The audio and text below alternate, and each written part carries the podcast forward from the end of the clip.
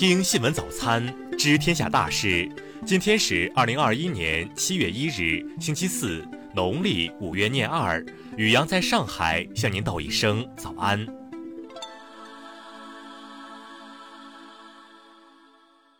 先来关注头条新闻。孟晚舟引渡案于温哥华当地时间六月二十九日、三十日，在不列颠哥伦比亚省高等法院再次开庭。孟晚舟抵达法庭参加听证。在美方提交给法庭的案件记录中，孟晚舟被指欺诈汇丰银行。法官在第一阶段的判决中已经认定欺诈银行在加美两国都属于犯罪，因此孟晚舟的双重犯罪成立。但是孟晚舟的律师认为，美方证据并不确实充分，存在重大。遗漏，在两天的法庭审理中，核心内容就是法官是否允许或者允许辩方律师提交的哪些内容可作为下一阶段审理的证据。相关判决有望在七月上旬作出。再来关注国内新闻。国务院日前正式印发相关通知，决定自七月一日起，在全国范围内推行证照分离改革全覆盖，力争二零二二年底前建立简约高效、公开透明、宽进严管的行业准营规则，降低创业门槛。三十日十二时，京新高速梧桐大泉木垒段通车运营，至此，京新高速全线建成通车，乌鲁木齐至北京有了一条最快捷的高速公路通道。三十日，海关总署对印度八家企业、厄瓜多尔三家企业、巴基斯坦一家企业采取紧急预防性措施。市场监管总局发布相关公告，要求不符合酱油和食醋食品安全国家标准的调味品，不得标注酱油、食醋名称或类别，不得在生产销售标识为配制酱油、配制食醋的产品。民政部网站消息，三十日起，在全国范围内全面实施孤儿、事实无人抚养儿童认定申请受理跨省通办工作。由中国专家历时五年自主研发的创新一比一类新药赛沃替尼获国家药品监督管理局批准上市，用于治疗此前被称为世界难题的相关类型非小细胞肺癌。央行等六部门联合发布关于金融支持巩固拓展脱贫攻坚成果、全面推进乡村振兴的意见，支持培育具有国际竞争力和定价权的大粮商。三十日，中建八局承建的拉萨贡嘎国际机场 T 三航站楼非民航专业工程通过了竣工验收，将实现二零二五年机场旅客吞吐量九百万人次、货油吞吐量八万吨的目标。再来关注国际新闻。德国国防部宣布，德国驻阿富汗部队已经全部撤离。至此，德国在阿富汗近二十年的军事参与宣告结束。一年一度的普京连线直播活动于北京时间三十日十七时举行。在回答民众俄乌关系提问时，普京表示，乌克兰未被列入不友好国家名单，乌克兰人和俄罗斯人同宗同源。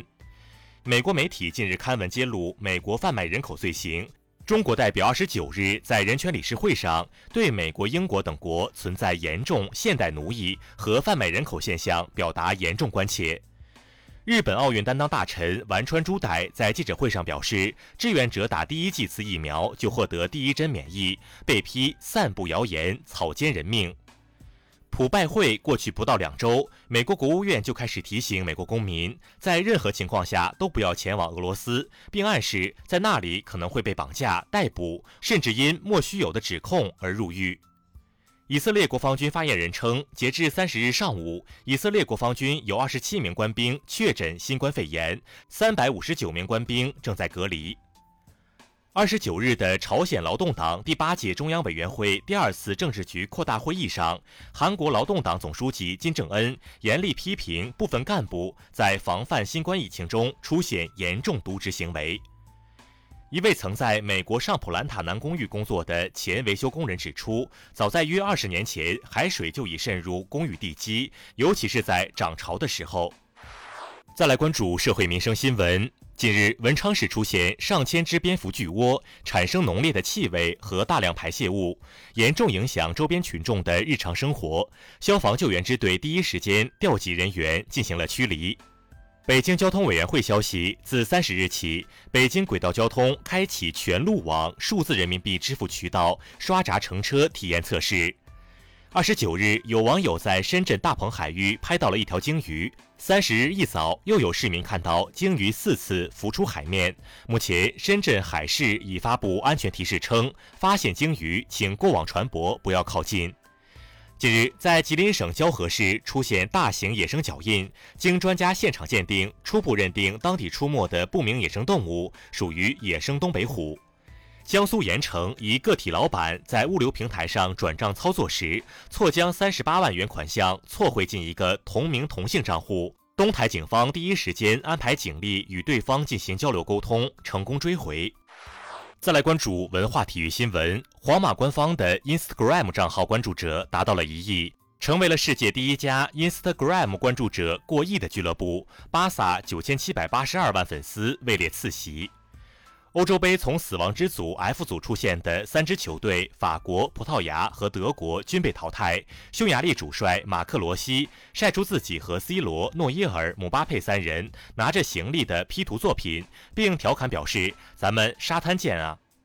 三十日结束的东部决赛第四场中，扬尼斯·阿德托昆博在一次落地时疑似扭伤膝盖，随后退出比赛。消息人士透露，雄鹿内部人员担心阿德托昆博遭遇了严重的前十字韧带伤势。NBA 记者发文谈到了本赛季季后赛的密集赛程和伤病，表示自己隔一天报道一场比赛都筋疲力尽了。无法想象球员这么长时间隔天一场的季后赛是什么感觉。